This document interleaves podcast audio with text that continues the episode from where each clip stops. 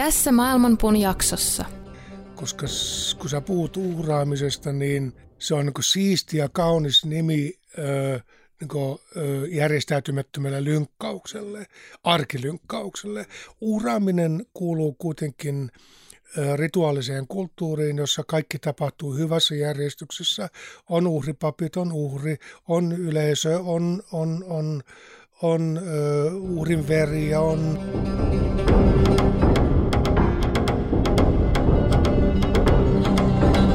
Maailmanpuun juuret ovat ylhäällä ja lehvästö alhaalla. Sen oksat levittäytyvät kaikkialle luonnonvoimien ravitessa niitä.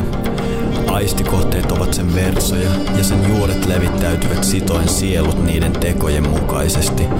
Sen todellinen muoto ei ole näkyvissä tässä maailmassa, ei sen loppupää eikä alkupääkään.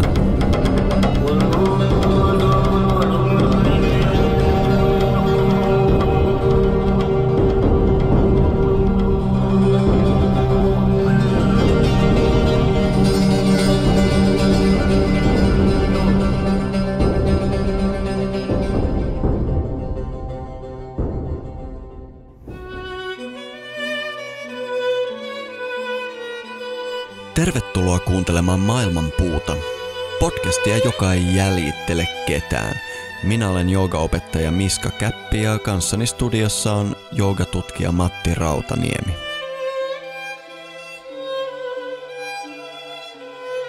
Oletko ensisijaisesti yksilö vai ryhmäsi edustaja? Onko ihmisarvosi seurausta saavutuksistasi? Onko se sisäsyntyinen ominaisuutesi – vai kumpuaako se kohtaamistasi vaikeuksista? Näkyvätkö etuoikeutesi päälle päin? Tässä jaksossa Maailmanpuu matkustaa tapaamaan kirjailija Daniel Nylundia ja psykoterapeutti Soile Lehteä. Danielin mukaan länsimainen kulttuuri on rakentunut uhritietoisuudelle. Mitä tämä oikein tarkoittaa? Pohdimme myös mimeettistä väkivaltaa sekä sitä, miten uhriutumisesta on kasvavassa määrin tullut vallankäytön väline ja identiteetin perusta. Pyrimme löytämään vastauksen siihen, millaisia seurauksia uhriutumisella on yhteiskunnan ja kulttuurin kannalta, ehkä myös löytämään sille vaihtoehdon. Tervetuloa mukaan keskusteluun, jossa haukku ei tee haavaa.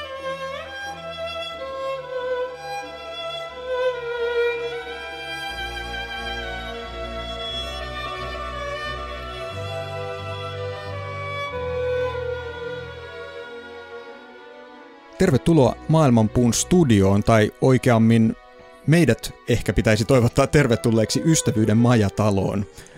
Mutta täällä me olemme nyt kaunis, kaunissa järvimaisemassa ja meillä on studiossa kanssamme Daniel Nylund ja Soile Lehti. Tervetuloa Maailmanpuun vieraiksi. Kiitos. Kiitos. Aloitetaan tällaisella mulle hirvittävän kiinnostavalla aiheella.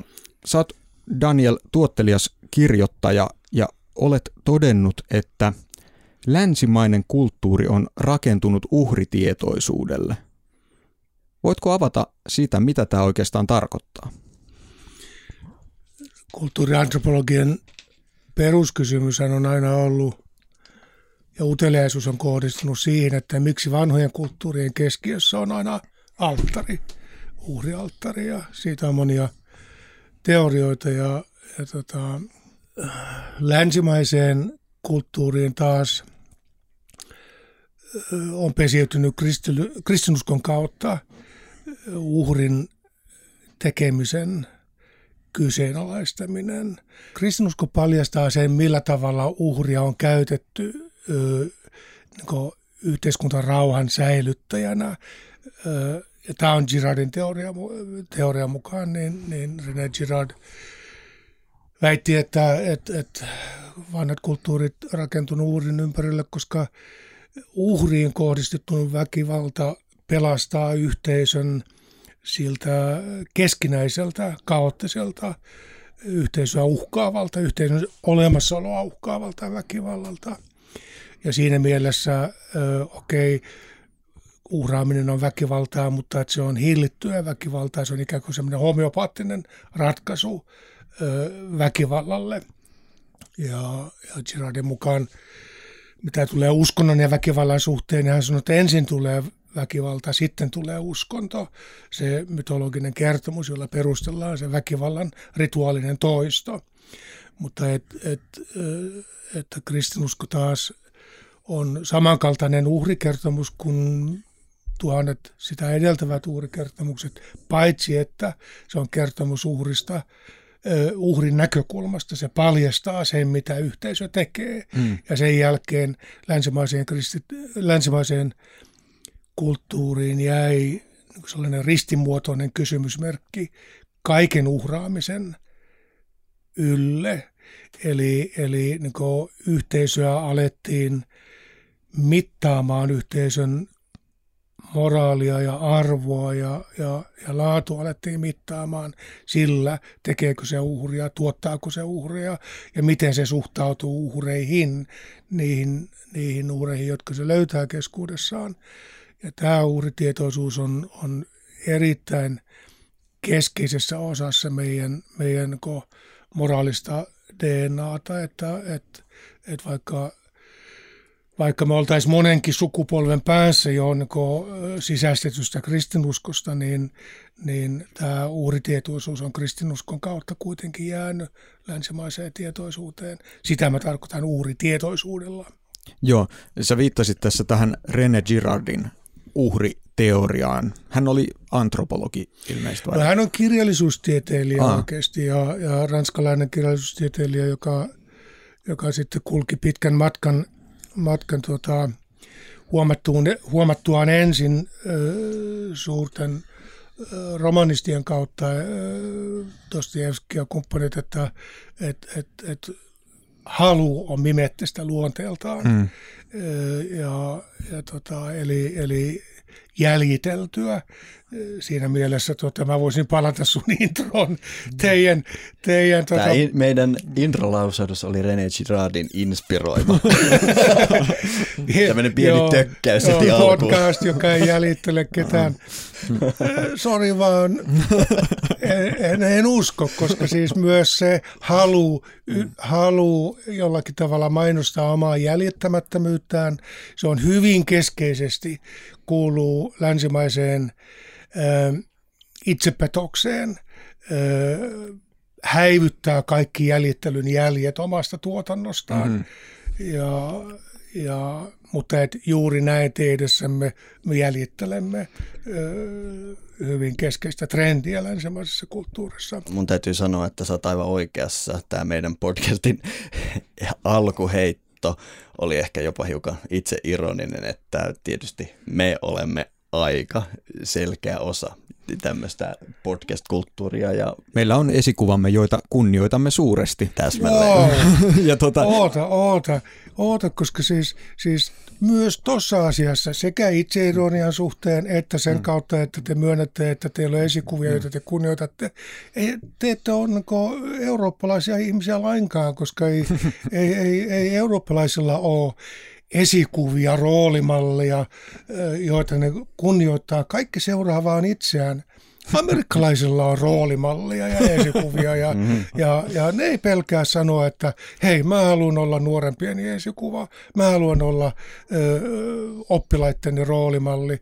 Tai mä oon seurannut tota ja mä oon, mä oon mitä mä oon, koska hän on ollut mun roolimalli. Eurooppalaiset paljastuu typeryksiksi, jos ne myöntää seuraavan, seuraavansa jotakuta. Tai kunnioittavansa ylenpalttisesti jotain ja yrittää, jo, yrittäessään olla jonkun kaltainen, vaan typerykset tekee niin. Ja vaan itsekeskeiset narsistit haluaa olla roolimallia toiselle. Eli, eli meillä on niin hmm. suuri niin torjunta kaiken näköistä jäljittelyn myöntämistä kohtaan. Ja, ja siksi kaikki haluaa nimenomaan kilpaa olla niitä, jotka ei jäljittele ketään. Mutta tota, milloin tämä on tällainen ajatus sun mielestä tullut eurooppalaiseen kulttuuriin? Tämä ei todellakaan ole hirvittävän vanha. Ei se ole. Mä, mä, oon, mä oon tätä täkyillyt fasekeskusteluissa ja, ja tullut, tullut lopulta siihen, siihen tota, tulokseen, että meidän eurooppalaisten niin kuin, ö, maailmansotien ja, viimeisen, varsinkin viimeisen maailmansodan jättämä jälki, fasismin ja kommunismin jättämä jälki ja näiden joukkoliikkeiden tuottamien hulluuksien jättämä väkivaltainen jälki meidän, mm. meidän mieleemme on saanut meidät hypervarovaiseksi kaiken seuraamisen suhteen. Mm. Amerikkalaisten kosketus siihen on niin etäisempi. Ne jollakin tavalla, ne on alun perinkin niin lähteneet omaa kulttuuriaan perustamaan niin kuin, ö, esikuvien varassa. Meidän esikuvat, meidän esikuvat on, on, on, on mennyt niin, kuin niin perseelle kuin olla, tai no jotkut niistä, ei kaikki tietenkään, mutta että meillä on pelottavia esikuvia siitä, mitä jäljittelystä seuraa. Joo, ja huvittavahan näissä esikuvissa, mitkä amerikkalaisilla on, tai oli silloin, kun Amerikkaa perustettiin, nehän on eurooppalaisia suuruuksia. Kyllä, Eli he otti, jos pelkästään jos kulkee vaikkapa pääkaupunki Washingtonin läpi, huomaa, että sehän on ikään kuin antiikkijäljitelmä, renesanssijäljitelmä. Eli he todella niin kuin ikään kuin halusivat kiteyttää siinä sen hyvän, mitä löydettiin Joo. eurooppalaista sekä kristillisestä perinteestä että valistuksen perinteestä ja antiikin perinteestä.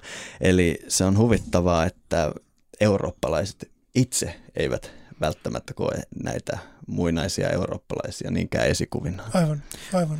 Ö, liittyisikö tämä jäljittelemättömyys ja tällainen, tällainen, mistä te puhuitte juuri, niin myös tähän ehkä meidän aihetta, päivän aihetta sivuavaan ajatukseen yksilön ainutlaatuisuudesta, jonka juuret voisi jostain tuolta 1700-luvulta kummuta jollain lailla, ainakin viimeistään.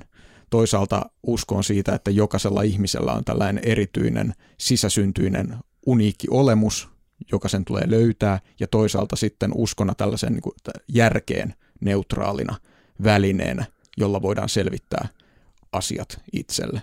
Kyllähän me, mä nyt olen vähän heikoilla, heikoilla jäillä, jos mä yritän amerikkalaista ja, ja, ja eurooppalaista kulttuuria verrata, verrata keskenään. Mä oon niin suurten kokonaisuuksien niin ymmärtäjä, mutta et, et, et, kyllähän meitä yhdistää tämä usko yksilön merkitykseen mm-hmm. hyvin vahvasti.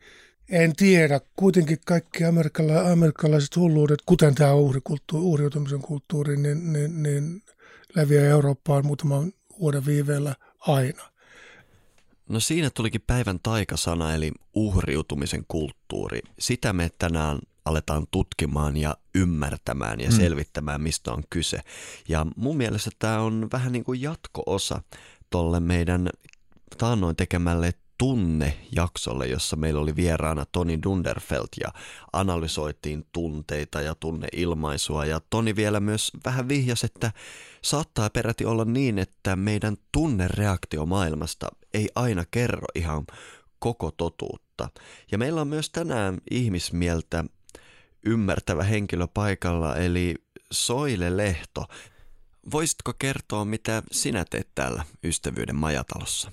No mä valmistuin just Juvi Bristolista psykoterapeutiksi ja, ja tota, täällä mä teen, teen tota Danielin kanssa auttamistyötä näiden, näiden ihmisten kanssa, jotka on tullut jostain kriisistä toipumaan johonkin.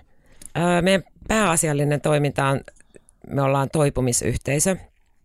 Ja, ja tota, tosiaan niin kuin sanoin, niin, niin tänne tulee ihmisiä jostain, jostain kriisistä ja, ja, tota, ja aluksi me mietitään, että, että he tulee tänne aluksi vähän kokeilemaan muutamaksi viikoksi ja me mietitään, että mitä hän haluaa meiltä ja mitä hän tarvii meiltä ja uskoako hän, että me voidaan auttaa ja puolia toisiin ja, ja tota, sitten aletaan suunnittelemaan sitä, sitä että mihin, mit, mitä kohti hän mahdollisesti on, on menossa. Ja, ja tota, meillä on täällä erilaisia ryhmiä ja, ja, ja sitten multa ja Danielilta saa yksilöterapiaa lisäksi siihen ja, ja, tota, ja sitten me eletään täällä arkea yhdessä, yhdessä me eletään täällä myös heidän kanssa.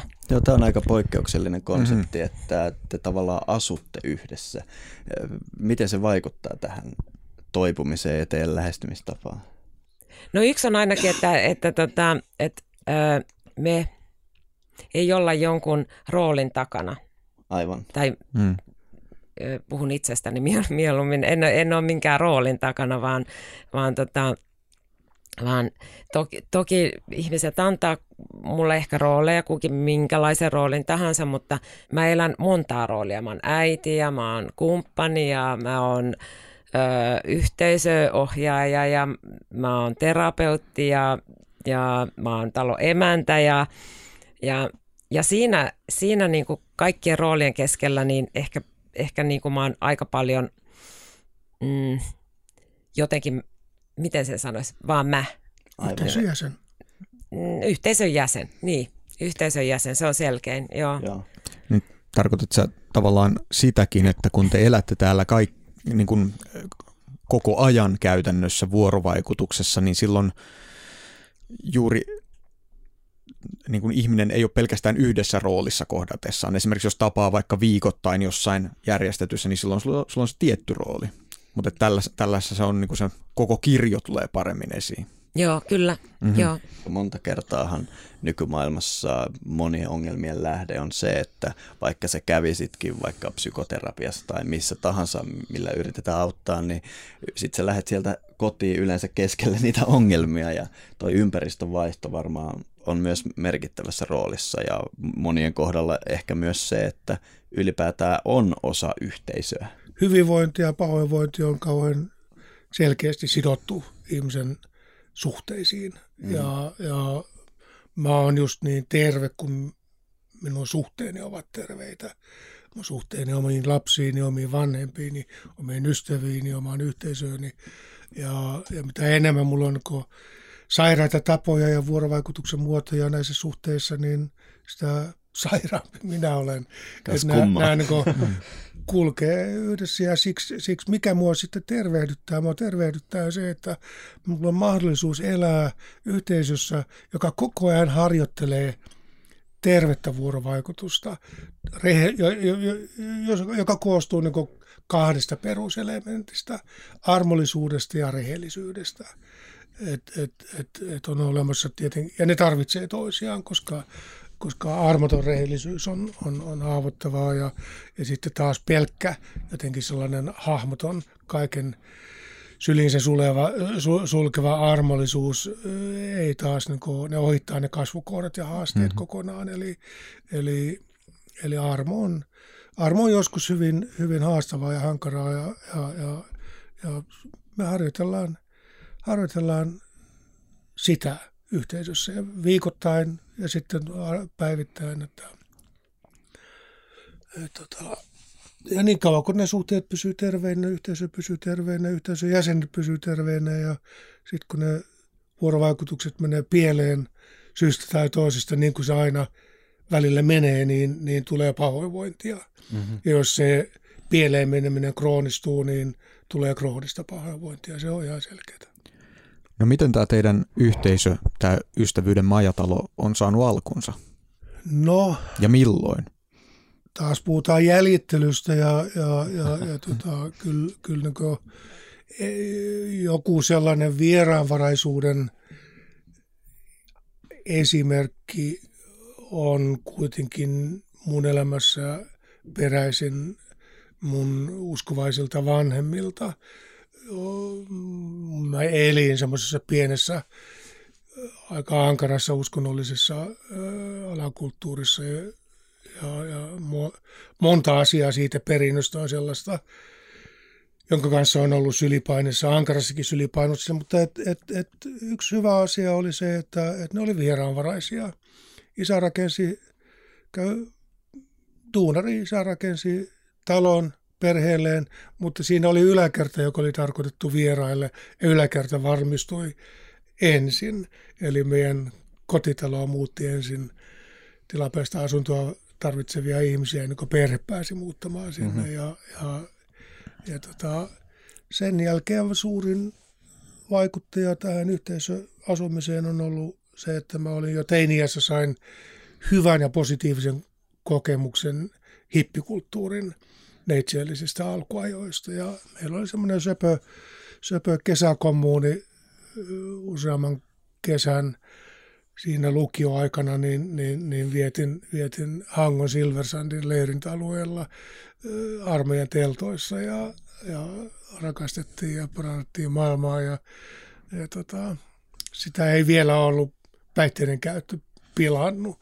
Ja se oli, se oli niin muulla semmoinen iso aivopesu siitä uskonnollisesta kulttuurista, että mä sain siis aivopesu sanan niin positiivisessa merkityksessä. Mm-hmm. Että, et, Todellakin et, pestiin jotain pois. Pestiin jotain pois ja samalla, samalla syntyi semmoinen, semmoinen mä, mä itse asiassa muistan sen hetkenkin, kun mä oon kävellyt siellä nuoressa mäntymetsässä ja, ja mä sain mahdollisuuden olla jollekin avuksi ja mä tunsin itseni se oli semmoinen onnellinen hetki, wow, mä voin olla jollekin avuksi.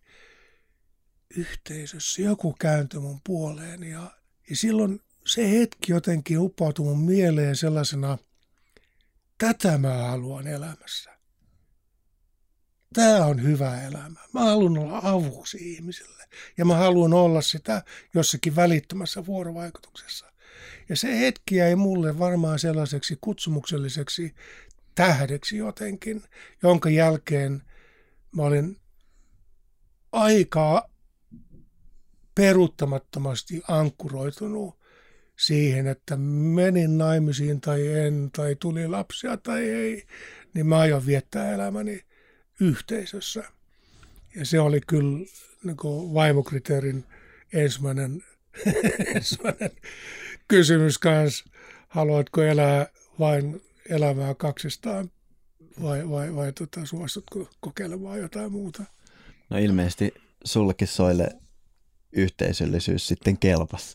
Joo, kyllä, kyllä kelpas, vaikka, vaikka en mä tänne meidän tutustuttua niin heti muuttanutkaan, mutta, mutta joo, mä olin, no mä kuvailen sitä niin, että mä olin, mä olin eronnut ja olin sairastunut yksinäisyyteen – Mm-hmm. Mulla oli ystäviä ja perhettä, mutta, mutta mä en osannut pyytää apua.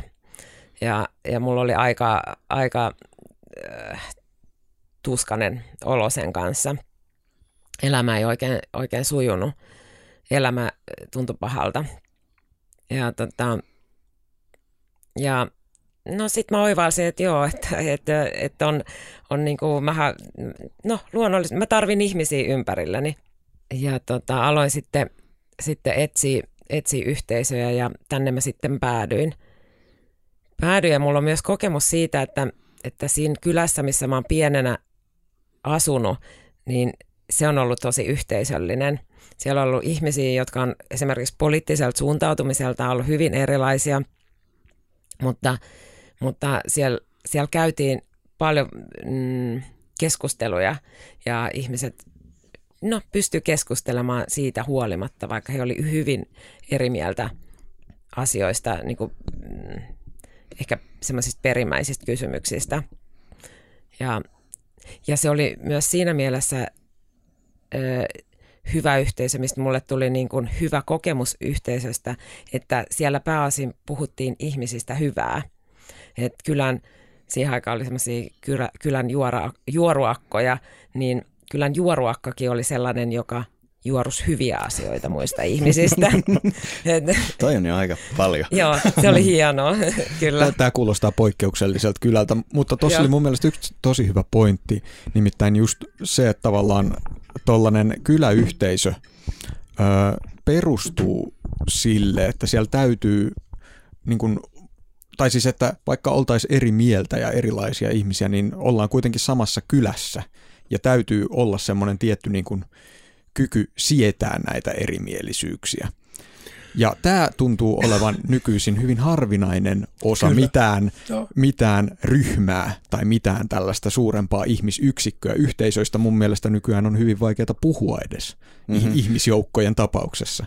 Se on, se on siis toi on, tossa on jotakin olennaista, mikä on tapahtunut ihan yhden, yhden niin munkin elin, iän aikana joku valtava ja kauhistuttava niin kulttuurin muutos. Eli, eli mäkin olen elänyt niin kuitenkin aika, aika poliittisesti fanaattista ja, uskonnollisista fanaattista aikaa nuoruutta. Niin oli teiniliittoa, oli, oli kommunismia ja oli niin kuin, taistolaisuutta, joka oli vielä ankaran, ankarampaa kommunismia ja, ja, ja oli herätysliikkeitä ja, ja ihmisillä oli e, e, jopa pienessä kylässä kolme neljä eri kauppaa, jossa piti käydä, mutta silti me oltiin yhteydessä toistemme kanssa. Mun parhaat kaverit oli kommunisti ja se, mm. se oli kummallista aikaa, että vaikka se heimojakautuma oli ankaraa, niin jos oltiin samassa kylässä, niin silti siinä oli joku yhteistoiminta, joka toimi ja, ja, ja, ja joku semmoinen toisten demonisoiminen ei minusta ollut samaa luokkaa kuin mitä se tänä päivänä on, että et, et jotenkin ne oli vain sellaisia suuria kuiluja, joiden kanssa jollakin tavalla piti oppia elämään. Ja, ja se, se jotenkin erilaisuuden kohtaaminen edes jollakin peruskohteliaisuuden muodossa mm. Oli kuitenkin niin kulttuurissa olemassa. Ja, ja nyt se on muuttunut häijyydeksi. Nyt se on muuttunut arki, arkiilkeydeksi jollakin ennen kuulumattomalla tavalla ja ja se, että meillä on, meillä on maailman suurimpia valtioiden johtajina, ei vaan Amerikan, vaan, vaan se arkiilkeys alkaa olla niin poliittista häijyyttä, poliittista niin kunniallisuuden niin häviämistä, kunniallisen kohteliaan käytöksen häviämistä ja alentumista jollekin, jollekin niin äärihäijyyden mm. tasolle, jossa niin joka päivä tulee joku alitus, jota ei enää jaksa pöyristellä. Ja se pelottaa mua siksi, että kun palataan tähän jäljittely- ja mimettiseen teemaan, niin, niin minusta näyttää siltä, että, että nimenomaan häijyys jäljittyy ja, ja on mimettinen luonteeltaan niin vahvemmin ja nopeammin kuin ö, kohteliaisuus tai myötämielisyys tai rakkaus. Sekin on tarttuvaa luonteeltaan, mutta ei niin välittömästi. Hmm. Rakkaus tarttuu niin jotenkin kuitenkin semmoisen syvällisen itsearvioon ja toisen arvioon ja harkinnan ja miettimisen kautta. Häijyys tarttuu niin sekunnissa. Joo, mä jotenkin luulen, että se saattaa liittyä siihen, että häijyys on jotenkin helppo tai laiska kyllä, kyllä, ratkaisu. Joo. Eli sitä kautta rakkaus vaikkapa, se vaatii jo jotain, mutta, mutta jos heittää niin sanotusti hanskat tiskiin, se on, häijyys on sitten helppo juttu. Mutta se oli mielenkiintoista, miten puhuit noita sun nuoruuden aikoja, miten oli todella vahvoja ideologioita, mutta jotenkin silti pystyttiin elämään yhdessä. Meillä on nykyäänkin vahvoja ideologioita, mutta meidän kulttuuria kuvaa se, että me ei siedetä, jos toinen on eri mieltä. Nimittäin jos toinen on eri mieltä kuin sä, niin sehän saattaa jopa laukasta huonon tunteen. Ja nyt ollaan jo tultu siihen, että pelkästään tätä saatetaan pitää sopimattomana. Ja mä voisin lukea pari juttua tähän väliin ihan inspiroimaan meidän keskustelua. Ja ensimmäinen niistä tulee tästä sun kirjoittamasta kirjasta nimeltä Uhriutumisen kulttuuri, valta ja vastuu. Ja siellä sä kirjoitat näin. Koskaan aiemmin tunteminen ei ole ollut sellaisena hyvän ja pahan mittarina kuin nyt. Kun hyvistä tunteista on tullut ihmisenä olemisen mitta ja ihmisarvoisen elämisen sisältö, kaikki kielteisiä tunteita herättävät asiat pitäisi lailla kieltää. Mitä syvemmin joki, joku kokee olevansa loukattu, sitä pahemmasta asiasta täytyy olla kysymys myös moraalisesti ja ehkä jopa juridisesti. Uhriutujan kielteiset tunteet muuttuvat vastaan sanomattomiksi todellisuuden kuvauksista. Jos joku ihminen tuntuu syrjivältä, hänen täytyy myös olla sellainen. Jos systeemi tuntuu sortavalta, se tietenkin myös on sellainen. Uhriutujan tunteet ohjaavat todellisuuden tulkintaa tavalla, jota ei voi kyseenalaistaa loukkaamatta hänen tunteitaan ja niiden kautta hänen identiteettiään. Me viime jaksossa puhuttiin paljon tunteiden ja identiteetin yhteydestä, mutta kun me nyt puhutaan tämmöisestä, tämmöisestä kopioimisesta ja imitoimisesta, niin tämä sun kirja käsittelee uhriutumisen kulttuuria ja, ja se vaikuttaa voimakkaalla tavalla olevan sidoksissa johonkin, mitä on sanotaanko vajaa vuosikymmen tapahtunut Yhdysvaltain yliopistomaailmassa. Ja sä tuossa vähän vihjasit, että tämmöinen kulttuuri tekee, no tähän asti on voinut sanoa tekee tuloaan Suomeen, mutta kyllähän se täällä onkin. Ja jotta ihmiset ymmärtäisivät, että mi- mistä ihmeestä tässä oikein puhutaan, mä ajattelin lukea pienen pätkän semmoisesta klassikko-artikkelista. Se, alkaa, se on ainoastaan viisi vuotta vanhaa amerikkalaisen psykologi Jonathan Haidin ja nyt ei nyt tuu ulkomuistista tämän artikkelin toista kirjoittajaa. Ehkä joku teistä sen mm. muistaa. Mitäs, onko se täällä? Greg Lukianov. Aivan, Greg Lukianov. No joka tapauksessa molemmat näistä kirjoittajista on kognitiivisen käyttäytymisterapian asiantuntijoita, ja siinähän ideana on opettaa ihmiselle ajatus- ja käyttäytymismalleja, jotka lisää mielenterveyttä, ja saada ihminen oppimaan pois ajatus- ja käyttäytymismalleja, jotka heikentää mielenterveyttä. Ja he tekivät tämmöisen huomion, että amerikkalaisissa yliopistoissa opiskelijat jostain syystä omaksuu nimenomaan sellaisia käyttäytymismalleja, mitä kognitiivisessa käyttäytymisterapiassa yritetään oppia pois. Ja he alkavat huolestua opiskelijoiden terveydestä ja tuossa artikkelissaan, he, siis artikkeli alkaa tällä lailla. Amerikan yliopistoissa tapahtuu jotain kummallista – Opiskelijoiden keskuudessa on syntynyt liike, joka haluaa puhdistaa kampukset sanoista, ideoista ja aihepiireistä, jotka voivat aiheuttaa epämiellyttäviä tunteita tai loukata.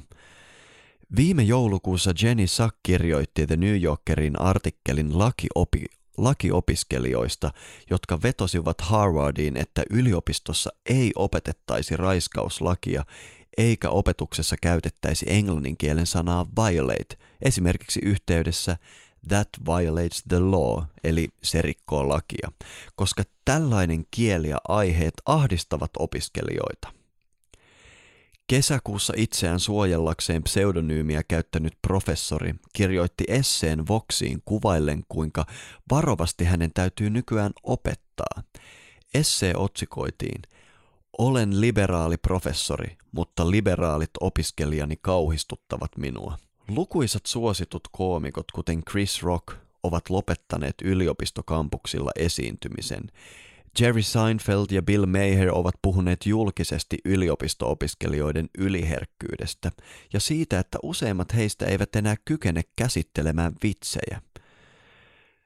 Artikkeli jatkuu tästä vielä pitkään, mutta tästä saa kuvan heidän huolestaan. Mistä tässä teidän mielestä oikein on kysymys? Se on todella mielenkiintoinen, mielenkiintoinen kysymys kyllä. Kumpa mulla olisikin joku kattava syvällinen öö, niin varmaan tuntunen analyysi siitä. E, ensimmäinen, ensimmäinen tota, asia, mikä mulla tulee mieleen, on se, että sisarusten määrä on vähentynyt ja yksilapsisten perhe, perheiden määrä on, on kasvanut. Eli, eli se niin kuin ikään kuin sosiaalinen alkukoulutus, mitä perheessä, isommassa perheessä saatiin, niin se nyt vaan on poissa ja, ja on enemmän ja enemmän yksilapsisia perheitä, jotka ei sitä alkutaistelua ja skabaa opi ollenkaan. Ne kasvaa niin ylisuojeltua elämää ja sitten, sitten tota, se yli suojelun elämän vaatimus kuljetetaan mukaan yliopistoon ja puhutaan, puhutaan, miksi näitä vanhempia nyt kutsutaan niin helikopterivanhemmiksi, jotka, tai curling, jotka tota, lentää, lentää heti yliopistoonkin niin perään, jos siellä alkaa oma lapsi itkemään tai tuntemaan itsensä ahdistuneeksi, niin, niin ahdistuksen aihetta ja aiheuttajat täytyy löytää ja rangaista, koska aiheutettu tunne on jo todiste siitä, että jotain paha on tapahtunut. Jos sulla on paha tunne, sulla on tehty jotain pahaa ja pahan tekijä täytyy rangaista. Ja, ja, se on jotenkin niin köyhäksi mennyt se moraali, asioiden moraalinen ja eettinen arviointikin, että et, et, et se on niin, niin emotionaalispohjaista arviointia ja, ja, ja ja jotkut eväät on kerta kaikkiaan niin loppuneet ja jotkut uudelle, uudet arviointikriteerit on tullut tilalle, enkä mä osaa niitä ihan, ihan täysin hahmottaa, mutta et, et, et, tota, et, et, et, ehkä mä näen siinä kyllä, kyllä, joutu, kyllä mä hahmotan siinä myös semmoisen tietyllä tavalla vääristyneen uhritietoisuuden, että kristinusko ja, ja juutalaiskristillinen perinne toi länsimaiseen kulttuuriin kuitenkin tietoisuuden siitä, että yhteisöllisiä ja yksilöllisiä valintoja arvioidaan sen perusteella, kuinka paljon ne tuottaa tai ei tuota uhreja. Että jos, jos joku systeemi tuottaa uhreja, niin sen täytyy niin katsoa itseään peiliin. Ja, ja, ja tota, mutta kriteerejä oli kyllä niin muitakin. Kuitenkin juutalaiskristillisessä perinteessä vastuutettiin myös uhreja. Ja, ja nyt se osio on jotenkin häipynyt kuviosta ja vastuutetaan vaan uhrin tekijöitä ja herra paratko, niitähän löytyy. Me mm-hmm. olemme kaikki enemmän tai vähemmän uhrin tekijöitä. Jos ei muuten, niin mä oon itteni uhri. Mä pahoinpitellen ja kohtelen huonosti itseään ja, ja, ja, ja arki on täynnä niin mun ö, huonon käytöksen uhreja. Ja, ja silloin, jos, jos tämä tulee ainoaksi jotenkin moraaliseksi näkökulmaksi elämään, niin, niin me ollaan kyllä niin hukassa. Jos, jos uhri, jos, jos niin uhri vapautetaan oman käytöksensä vastuusta kokonaan, niin, niin maailma vääristyy kyllä yhden sukupolven aikana niin kummallisiin muotoihin, että et, et, kuka meidät siitä pelastaa. Tässä on hirvittävästi kiinnostavia puolia tässä aiheessa. Ää, toi, mietin sitä tuon sun puheenvuoron aikana, että onhan tällaisia tota, herkkänahkaisia ja helposti loukkaantuvia ja kärsineitä ihmisiä ollut maailman historian ajan aina olemassa. Mutta se, mikä, mikä tota, nyt tuntuu poikkeukselliselta, on se, että koko kulttuuri, koko systeemi tuntuu niin kuin pelaavan näillä säännöillä, joka on ihan ennen kuulumatonta. Ja toi, mitä sä oot kirjoittanut ja tässäkin nostanut esiin tuosta, että miten kristinusko öö, teki sen suuren kulttuurisen muutoksen, että se nosti uhrin esiin tavallaan. Ja ehkä osoitti jollain lailla, että, että niin kuin uhreja tulee auttaa ja että ihmisillä on tällainen arvokkuus, öö, niin tuntuu, että se on niin kuin kääntynyt päälaelleen jollain lailla. Ja tämä on semmoinen suuri, suuri kuvio, mikä, mitä, missä riittää pureskeltavaa, sanotaan näin. Pitäisikö meidän vähän kartottaa tätä, näitä niin sanottuja moraalikulttuureja, mitä niin kuin mä tykkään tarkastella siitä perspektiivistä, että mitä kautta ihminen oikein sen statuksensa hankkii. Ja y- yleensähän, tai jotkut tutkijat on kirjoittanut, jakanut tätä sillä lailla, että me elettiin ehkä mun mielestä ennen minkälaista oikeuslaitosta tai muuta tämmöisessä niin sanotussa kunniakulttuurissa, jossa meininki meni niin, että ihmisen statuksen määritti se, miten hän pystyi puolustamaan kunniaansa. Ja, ja se, se tietysti on ymmärrettävää, jos ei ole mitään instanssia, minkä puoleen kääntyä, mutta se johtaa tämmöiseen jatkuvaan varpaillaan oloon. Se voi olla vaikka sitä, että Matti tulee viisi minuuttia myöhässä nauhoituksiin ja mä kommentoin Matille, että jahas, voisit vähän skarpata.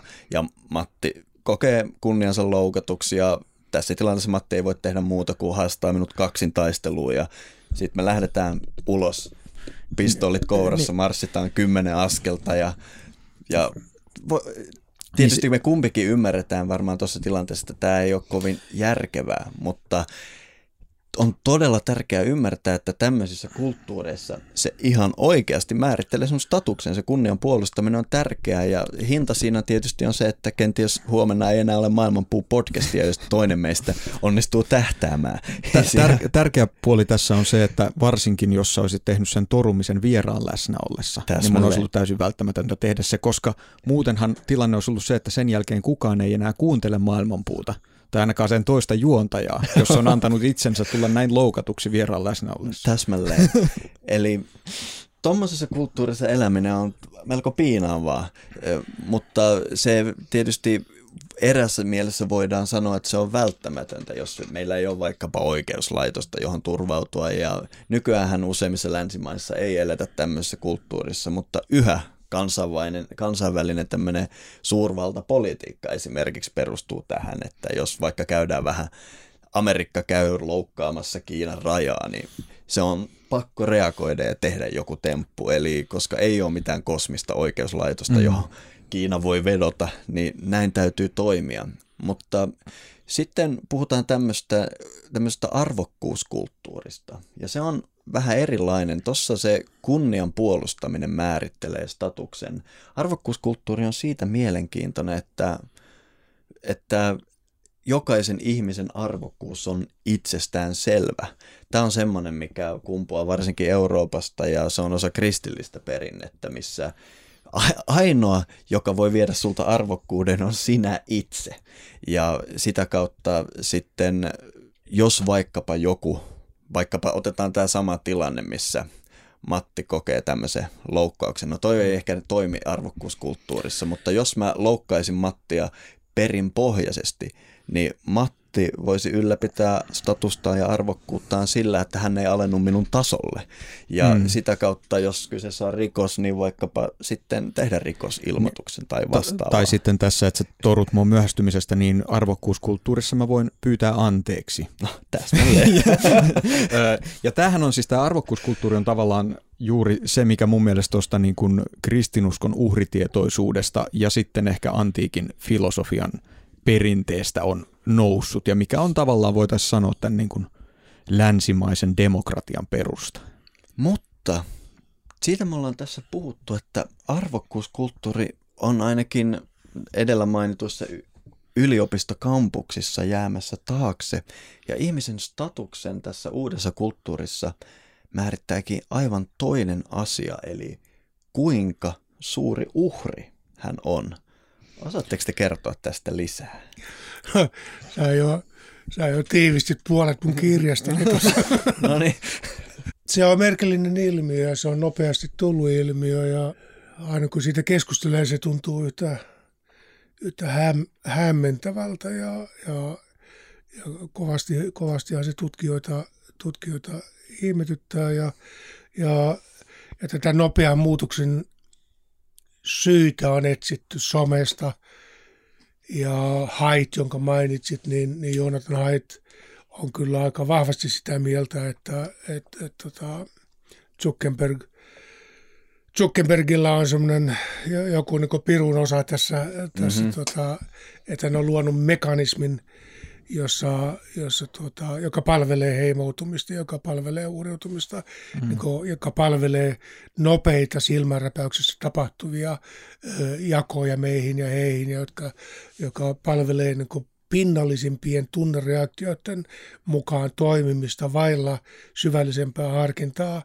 Me on luotu mekanismi, joka tuottaa suuria muutoksia, syvällisiä muutoksia pinnallisista reaktioista, niin me ollaan kusessa.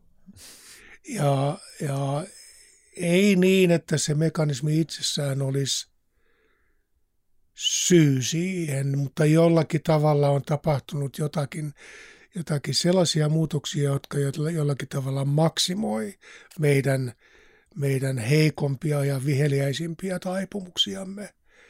Ja, ja, ja me olemme siirtyneet, siirtyneet niin elämästä, jossa – me ehdimme arvioida omia asenteitamme, puheitamme ja käytöksiämme, ja meidän tulee hidastaa elämäämme sen verran, että ehdimme arvioida omia vastauksiamme toisen käytökseen tai elämän ilmiöihin, ja se on kunniallista niin tehdä, niin nyt me olemme siirtyneet kulttuuriin, jossa käytännössä ja teknisesti on mahdollista reagoida hyvin nopeasti tavalla, joka välittömästi saavuttaa niin miljoonia ihmisiä. Ja, ja se, on, se on etänyttänyt meidät sellaisesta, niin kuin, se on etänyttänyt meidät niin nopeasti siitä vuorovaikutuksen, miten mä sanoisin, luonnollisesta rajallisuudesta, jonka ohjauksessa olemme kuitenkin niin kuin tähän asti sen evoluutiomme aikana mm. eläneet. Että et, et me ollaan niin kuin aivan hukassa sen kanssa, mitä nämä nopeat reaktiotavat ja niiden ö, maksimaalinen niin vaikutusvalta yhtäkkiä niin on räjähtänyt muutamassa vuosissa meidän käsiimme ja meillä on niin hajukaa siitä, mitä siitä seuraa ja vielä vähemmän meillä on haju siitä, että miten me tämän paskan niin sitten niin korjaamme, mm-hmm. koska tämä on niin kymmenessä vuodessa tapahtunut tällä alueella niin, niin paljon, että ei tutkijat kerkeä perässä. Mitä sä oot Soille mieltä näistä teemoista, tästä uhrikulttuurin synnystä ja ilmenemismuodoista? No mä en ehkä tuohon tohon osaan nyt vastata tuohon uhrikulttuurin syntymiseen tälleen nopeasti, mutta, mutta ilmenemisestä mä ehkä mietin, että mihin säkin viittasit äsken, että jos mä ymmärsin oikein, niin, niin se ilmeneminen on niin kuin reaktiivista, nopeata ja reaktiivista. Ja sitä, mistä niin kuin ehkä aiemmin niin kuin yritti, yritettiin päästä pois. Se ei ehkä palvele ihmisen niin kuin omaa hyvää, näin ajateltiin. Mm. Arvokkuuskulttuurihan mm. oli niin kuin reaktioiden hidastamisen kulttuuri. Joo, mm. itsehillintä on siinä. Itsehillintä. Kyllä, mm. itsehillintä yksinkertaisesti. Niin me ollaan nyt paitsi että kaikki kiitos Zuckerbergin kulkee nopeasti, niin myös me kuljetaan nopeasti ilman itsehillintää nollasta sataa. Mm. Ja, ja siis mun niin kuin oma sellainen yksi tuntuma siihen liittyen on se, että se liittyy hyvin paljon siihen, että kun me kommunikoidaan tekstin kautta, niin siinä ei ole koko tämä meidän psykofyysinen systeemi samalla tavalla mukana kuin nyt vaikka meillä on tässä, kun me istutaan melkein kosketusetäisyydelle ja nähdään toisemme. Nyt jos tässä joku alkaisi, vaikka minä alkaisin puhumaan törkeyksiä, niin se reaktio olisi hyvin erilainen teillä kuin mitä se olisi netissä. Ja se todennäköisyys, että mä alan puhumaan törkeyksiä on hyvin paljon pienempi tässä mm. kuin mitä se on netissä sen takia, että tässä niin kuin tapahtuu vuorovaikutusta myös muuten kuin sanojen tasolla. Juuri näin, ja vaikka puhuisitkin törkeyksiä, mikä ei tietysti ole yhtään tavatonta maailmanpuussa, niin, niin me tässä tilassa nähdään, miten sä tunnet ja olet, ja me ehkä osataan niin kuin yhdistää se moniin asioihin ja olla ottamatta sitä henkilökohtaisesti ynnä muuta, mikä taas on sitten, jos, jos joku sun törkeys nostettaisiin esille ja jos saisin lukea Iltalehdestä, että mitä se Rautaniemen Matti on mennyt sanomaan, niin voisin loukkaantua siitä, vaikka en ole koskaan susta kuullutkaan. Mm. Meillä olisi aikaa sulattaa sun törkeyttä sillä tavalla, että se ei riko meidän suhdetta. Mm-hmm. Mutta et, et toi on hyvä esimerkki, koska, koska jos, jos ö, sä oot julkisuuden henkilö tai vaikka et välttämättä olisikaan, niin yhtäkkiä jonkun arkinen törkeys – ö, on tuhansien ihmisten reaktioiden kohteena. Mm-hmm. Ja silloin tapahtuu niin nopea ö, niin lynkkaus, olennaisesti lynkkaus. Siis ly, lynkkaus, lynkkaus tapahtuu tänä päivänä, niin kuin, lynkkauksesta on tullut osa arkea. Ihmisiä lynkataan niin ihan mennen tullen. Ja ja kun se on kerran tehty niin kuin kymmeniä tuhansia ihmisten tai ehkä jopa miljoonia ihmisten niin kuin kivityksellä, niin sä et nouse siitä ikinä. Mm. Tai, tai, tai sun tarvii löytää jotkut niin, niin, niin tästä koko vuorovaikutuskulttuurista riippumaton mm. tapa palauttaa itsesi ihmisten maailmaan, että sä pystyt siitä enää ehjäksi nousemaan ja ehjäksi kasvamaan ja enää elämään. Että et ihminen on niin, niin helposti rikottavissa, niin nopeasti rikottavissa, niin hetkessä niin hajalle ammuttavissa, että et, tota, et tietyllä tavalla mä en niin ihmettele, nyt kun mä puhun tätä, niin mä tietyllä tavalla en ihmettele sitä niin snowflake-reaktiota, koska, koska, koska tota, tietyllä tavalla snowflake... Selitätkö, mikä on snowflake No siis se on se, että ihmiset niin kuin, menee rikki niin kuin pienestä, hyvin pienestä niin kuin asiasta. Mä en koskaan ajatellut tätä aikaisemmin, mutta et, et, et, tota, jollakin tavalla se on niin luonnollinen reaktio siihen, että et ihminen on niin kuin hävitettävissä tänä päivänä. Ihmisen yksilöllinen arvo, kunniallinen tapa olla yhteisön jäsen tai yhteiskunnan jäsen, se on hävitettävissä yhdellä puhalluksella. Yksi julkinen henkäys ja sä lakkaat olemasta kuin lumihiutale. Et tietyllä tavalla snowflakeit, niitä niin pilkataan herkkähipiäisyydestä ja helposti sulavuudesta. Ehkä me, mä en ole koskaan ajatellut näin aikaisemmin, ehkä me tarvitaan niin näitä lumihiutaleita, jotka niin sulaa pienestä henkäyksestä, havaitaksemme, että hei, me on luotu niin sellaisen, sellainen tapa hengittää, sellainen tapa hengittää häijyyksiämme ilmaan, että et, et, et, tota, jota ei ole koskaan ollut olemassa. Aivan. Meidän häijyydet leviää niin sellaista vauhtia, että ei mm. sellaista ole ikinä ollut olemassa. Ja ehkä, ehkä on hyvä, ehkä on hyvä, että, että maailmassa on ihmisiä, jotka jollakin tavalla ylireagoi tähän tilanteeseen näyttääkseen meille, että hei, me on luotu koneisto, me on luotu mekanismi, joka hävittää ihmisen niin yhdellä puhalluksella. Se, että jotkut ihmiset niin suostuu häviämään tai musertumaan yhdellä puhalluksella, mitä me niitä pilkkaamme? Hmm. Ja mulla tuossa puheenvuoron aikana tuli mieleen, että kun nämä snowflakeit yleensä ö, yhdistetään näihin nuoriin, jotka on tavallaan somenatiiveja, heille internet on ollut heidän lapsuudesta asti, niin mulla nyt taas myös uusi ajatus mulle itselleni, että ehkä he vaan ymmärtää tämän asian laidan. Me ollaan totuttu siihen, että ihmistä ei tuhota tuosta noin vaan, mutta Jep. he ymmärtää Jep. sen, että somessa ihminen tuhotaan tuosta noin Jep. vaan, ja heidän reaktionsa on ikään kuin, niin kuin todellisuuteen perustavia. Heidän reaktionsa saattaa niin olla tietyllä tavalla koomisuuteen asti todellisuutta maksimoivaa, mm-hmm. jotta me paatuneemmat huomaisimme, että minkälaisen koneiston me oikein olemme luoneet. Mm. Ehkä meidän pitäisi niin näiden lumihiuttaleiden sulaessa niin kuin, ja, ja parkuessa sulaessaan, niin, niin, niin huomata, että hei, mitähän tässä oikeasti on tapahtumassa. Hmm. E, joo, mitä me niille naureskelemme, että ne sulaa tuossa niin yhdestä hmm. puhalluksesta.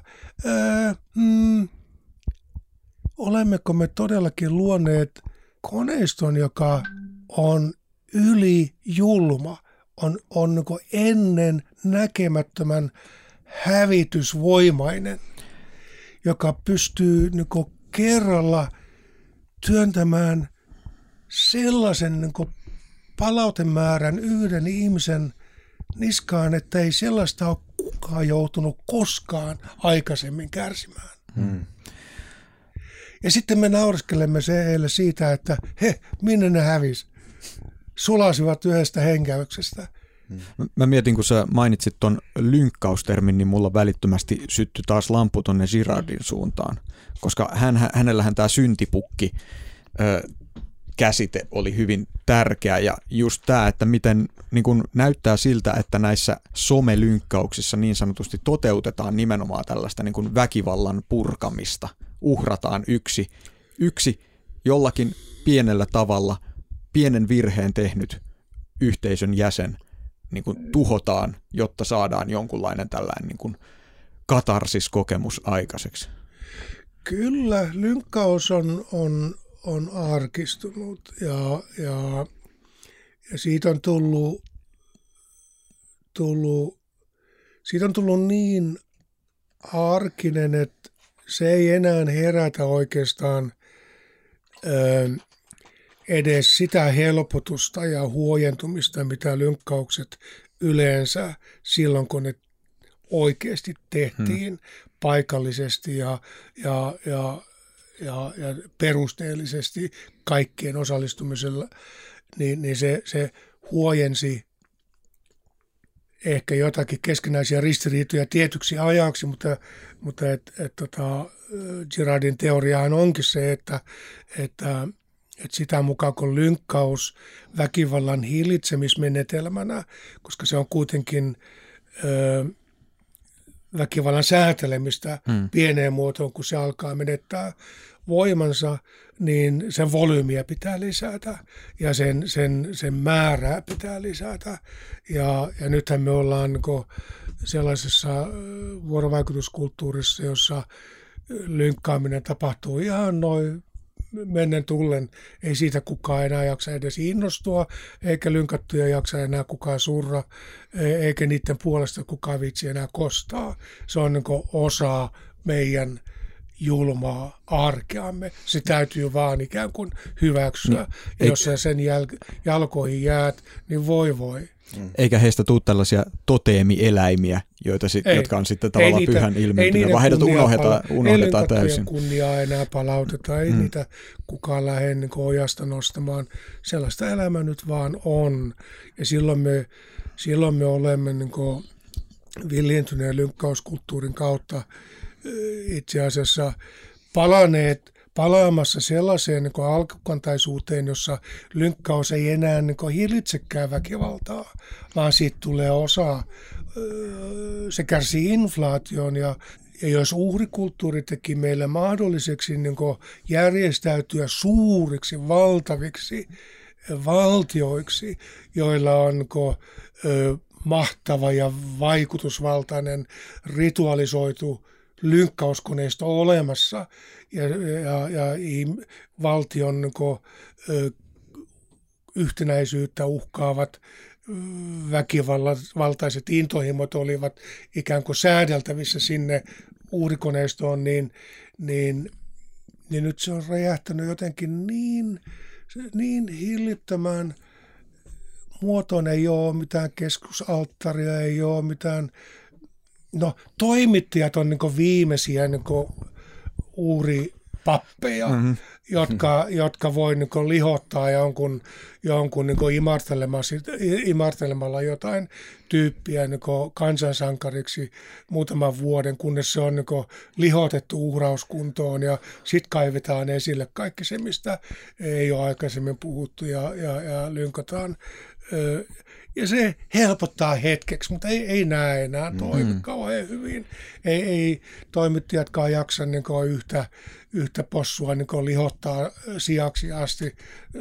Se luultavasti teurastetaan kesken kasvun ja eikä sitä kukaan huomaa. Mä aloin pohtimaan, että liittyisikö tämä tähän uhrikulttuuriin, että meillä on ollaan, me, me nyt uhrataan joka päivä ja uhrataan niin paljon, tehdään niin paljon syntipukkeja, että niin kuin sä sanoit, siitä on mennyt maku.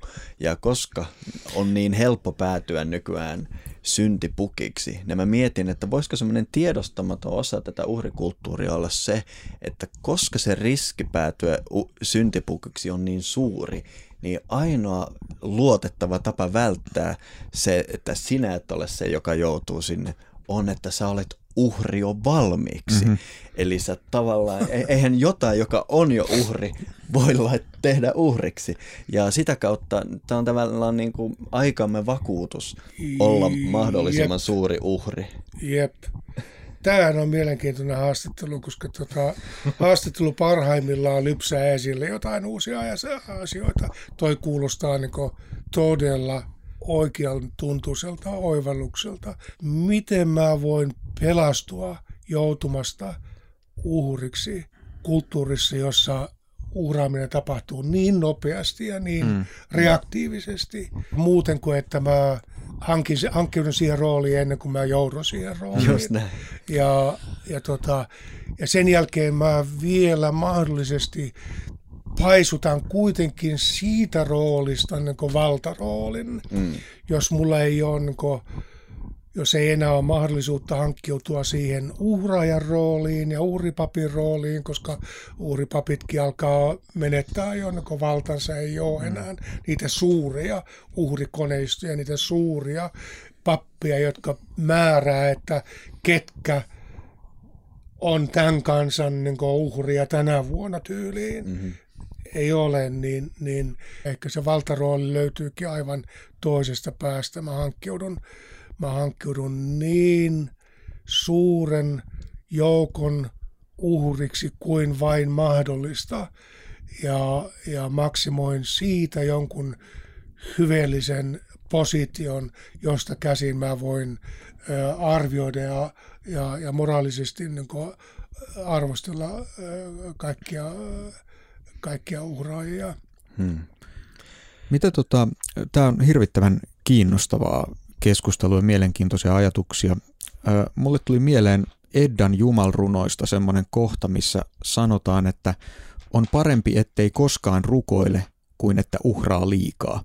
Niin tämä liikaa uhraaminen tuntuu olevan se niin kuin tällainen outo piirre tässä nykyajassa. Mitä te mm. luulette, että minkälaisia, koska sitten tämä e- Eddan jumalrunot sitten sanoo, että, että koska tota, lahja edellyttää vastalahjaa ja siksi tämä liiallinen uhraaminen on vaarallista.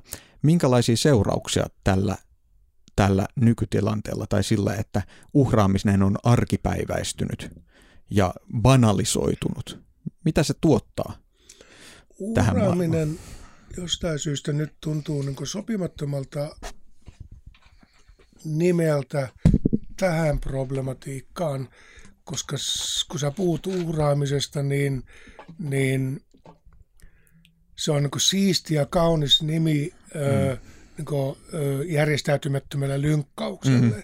arkilynkkaukselle. Mm. Uhraaminen kuuluu kuitenkin rituaaliseen kulttuuriin, jossa kaikki tapahtuu hyvässä järjestyksessä. On uhripapit, on uhri, mm. on yleisö, on, on, on, on uh, uhrin veri ja on se, mitä uhrin veri pitäisi saada aikaiseksi ja, ja kaikki on järjestäytynyttä. Niin se on tavallaan suhteen ylläpitoa Jumalaan mm. tai korkeimpiin voimiin. Kyllä, Siinä kyllä. missä ehkä tämä uhraaminen, mistä me tuon äskeisen kummallisen ajatusketju aikana puhuttiin, on semmoista, mä ehkä kutsun sitä pahan olon kanavoimiseksi. Mut, mutta jos me otetaan lähtökohdaksi nämä Girardin teoriat, joita me ei olla valitettavasti meidän kuulijoille ollenkaan selvennetty, mutta laitetaan joku valaiseva linkki sinne, niin Girardin pointtihan on just se, että tämä rituaalinen uhraus on niin kuin tämän tällaisen yhteisössä piilevän väkivallan ja pahan olon vapauttamista. Kyllä. Myös tämä, niin kuin tämä pyhä uhraaminen. Aivan. Mutta että nykykulttuurissa ei ole tällaista kanavaa. Meillä ei ole sitä niin kuin kulttia, joka toimittaisi tämän. No, joo, no mm. no siis Girard, mä, mä tarkentan sitä, siis, siis tietyllä, tietyllä tavalla se, mistä me olemme puhuneet, on kyllä jatkoa sille samalle, mutta et, et, et, siis uhrikulttuuri toimii ähm, niin kauan kuin se toimii, niin kauan kuin kun yhteisö saa sen uhraamisen kautta sen vapauttavan katarsiksensa, mm. niin kauan kuin se, se äh, vakuuttava pahan sijoittaminen uhriin oikeasti tuntuu vapauttavalta, että, mm. että nyt sen jälkeen kansa tuntee itsensä oikeasti hyvä, hyväksi, yhtenäiseksi ja, ja näin. Mutta Girard väittää, että et, et kun tämä toiminta, kun tämä mekanismi lakkaa toimimasta, niin se yritetään elvyttää lisäämällä uurien volyymiä, lisäämällä uurien määrää, niin kuin tuossa apokalyptika elokuvassa. Hmm. No, kuka sen teki? Mel Gibson. E, Yes. Mel Gibson kuvasi, kuvasi siinä elokuvassa niin kuin, ö, Etelä-Amerikassa sitä vaihetta, jossa, jossa tota, ö, uhri, kulttuuri oli joutunut kriisiin, koska uhrit lakkasivat niin toimimasta. Ja, ja, ja sitten niiden volyymiä lisättiin niin ihan hmm. hirveästi. Ja se on luultavasti aika historiallisesti niin todenmukainen myös. Ja se kulttuuri kaatui siihen, että uhri, uhrikulttuuri lakkasi yksinkertaisesti toimimasta ja uhrit loppu kesken. ja tota, mutta meillä, meillä on jotain, jotain niin samankaltaista mm. inflaationa meneillään, että et, et, tota, joo, syntipukkia luodaan kyllä, mutta et, niiden, niiden yhtenäistävä vaikutus on heikentynyt koko ajan. Kyllä mäkin muistan, No siis Matti Nykänen, otetaan nyt mm. kauhean arkinen esimerkki. Hänet lihotettiin ensin niin kuin, oikein lihottamalla niin koko kansan niin uhri, uhriporsaaksi. ja, ja sitten kun tarvittiin niin yhteistä inhon ja, ja vastenmielisyyden ja naurun ja pilkan kohdetta, niin, niin Matti oli valmis lihotettu siihen. Ja, ja, ja ehkä tämä on vähän groteski esimerkki. Toivottavasti mä en nyt Matin, Matin tota, muistua siinä pilkkaa, mutta et, et, et, tota, kyllä, kyllä Matin ja, ja, ja, ja toimittajien välinen suhde ansaitsee niin aika perusteellisen analyysin just tästä niin näkökulmasta, että missä määrin toimittajat ovat toimineet edelleen toimivat niin uuripappeina mm. ja missä määrin ne lihottaa uuria valmiiksi teuraaksi. Ja, ja, mutta sekin, sekin alkaa häviämään. Ei ole enää niin niitä suuria kansan inhokkeja. Niin, se oli ja, vielä toimiva uhri. Se vielä toimi ja tavallaan siitä tuli myös Matin duuni. Hänelle kyllä, maksettiin kyllä, hyvänä kyllä, uhri kyllä. porsana olemisesta. Seuraava versio ehkä oli Sillanpää, mutta mm. et, no, kuka nyt enää jaksaa siitä välittää. Mm. Se teki mitä teki ja, ja, ja so what. Niin mun, mun nähdäkseni se suuri muutos tässä on se, että kun tämä on niin kuin, just niin kuin teki tässä kerroitte, uhraaminen on niin kuin, se ei ole pelkästään arkipäiväistynyt, vaan se on mennyt ihan niin kuin se on banalisoitunut. Täysin ihan banalisoitunut. Täysin. Ja sitten on tullut tämä Miskan esiin nostama ilmiö, että, että tota, tämä uhrivakuutus tässä vaarallisessa tilanteessa, jossa kuka vaan niin kuin voi, voidaan pistää lihoiksi milloin tahansa, on se, että esittää itsensä mahdollisimman heikkona ja vaivaisena ja kärsivänä. Mm. Niin, ja puolustet, koska mm. silloin ja, ja vastuusta vapaana, jolloin, jolloin niin huudetaan koko maailmaa niin avuksi, että minusta täytyy pitää huolta. Hmm. Ja, hmm. ja te olette vastuussa siitä, miten minä voin ja miten minun käy ja, ja pelastakaa minut. Ja, ja voi teitä, jos te ette pelasta minua, koska minulla on kumppaneita ja me osaamme syyllistää ja, ja me osaamme tehdä teistä roistoja. Ja, ja, ja tota, ja voi niitä, jotka ei näe minun asemaani niin samalla tavalla uurin asemana ö, kuin, kuin minä. Ja se, se, se, tämä ei ole enää yksilöjuttu, koska tämä on aina, uhriksi hakeudutaan tänään niin porukalla. Mm. Ei, ei, ei, ei, ei juuri kukaan pysty enää hakeutumaan niin uhrin rooliin ihan yksin. Se, mm. se on joukkoilmiö, se on ryhmäilmiö, se on, se on, se on identiteettipolitiikan yksi muoto. Joo. Meillä alkaa mukavasti tulla meidän ensimmäinen tunti, niin sanottu maksuton osuus hyvin täyteen. Ja, eli ja, nyt siirrytään Eli me, me ei ole kyllä tosiaan vielä ainakaan ongelmia ratkaistu. Niin mun mielestä, ollaan, mun täytyy sanoa, että me ollaan aika hyvin niin kuin määritelty ongelma. Kyllä. Mutta toi, mitä Daniel nyt viimeisempänä sanoi, oli mielenkiintoista, että nykyään on uhriksi mennään ryhmässä ja jopa on tämmöisiä ajatuksia, että jostakusta pystyy ihan hänen vaikkapa ulkomuotonsa perusteella päättelemään, onko hän uhri vai ei. Ja tavallaan tästä on tullut mahtava uhrien hierarkia ja meillä on syntynyt todella, näköisi, todella systeemejä, joilla selvittää tuntematta ihmistä pelkästään mm. hänen ulkoisten ominaisuuksiensa perusteella, onko hän uhri. Mutta tähän me palaamme maailmanpuun juurissa ja sen keskustelun pääset kuulemaan olemalla maailmanpuun juurijäsen. Ja juurijäseneksi pääset menemällä osoitteeseen maailmanpuu.fi kautta liity. Ja kiitoksia kaikille, jotka ovat olleet mukana tähän asti. Onko teillä Daniel ja Soille jotain, mitä haluatte tähän vielä sanoa terveisiksi niille, jotka eivät jatka matkaamme hmm, tää, miten tämän nyt saisi niin oikein koukuttavaksi tämän lopun, että et, et seuraavassa osassa saatte nähdä verta. Seuraavassa osassa paljastamme, kenet me näemme niin ihan oikeasti syyllisenä kaikkeen tähän vallassa olevaan pahuuteen. Ja kuka oikeasti kuuluu sinne uhrialttarille – ja sinun tulee se tietää, muuten sinun voi käydä huonosti.